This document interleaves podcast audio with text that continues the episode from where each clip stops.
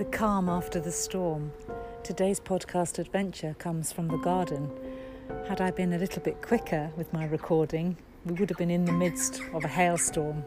But instead, the sun is shining and the hail has passed as quickly as it came. I find weather changes quite fascinating. Reminds me of that amazing song by Crowded House, Four Seasons in One Day. Do you know, I was meant to go and see Crowded House over the last year, but it hasn't happened because of lockdown. But I've waited about 20 years to see them in concert, so I think another year won't harm me. So it really does feel like the calm after the storm. Today, on the 17th of May, we enter the next phase of the ease of lockdown restrictions. And life just feels a little bit lighter.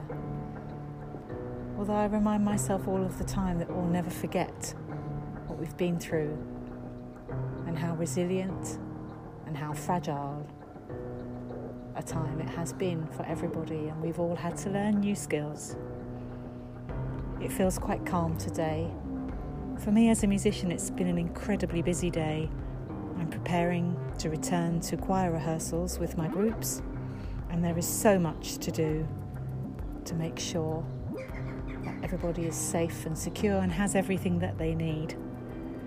You see, when they come to the rehearsal room, they come with all their open heartedness and sometimes their struggles, their joys, their worries.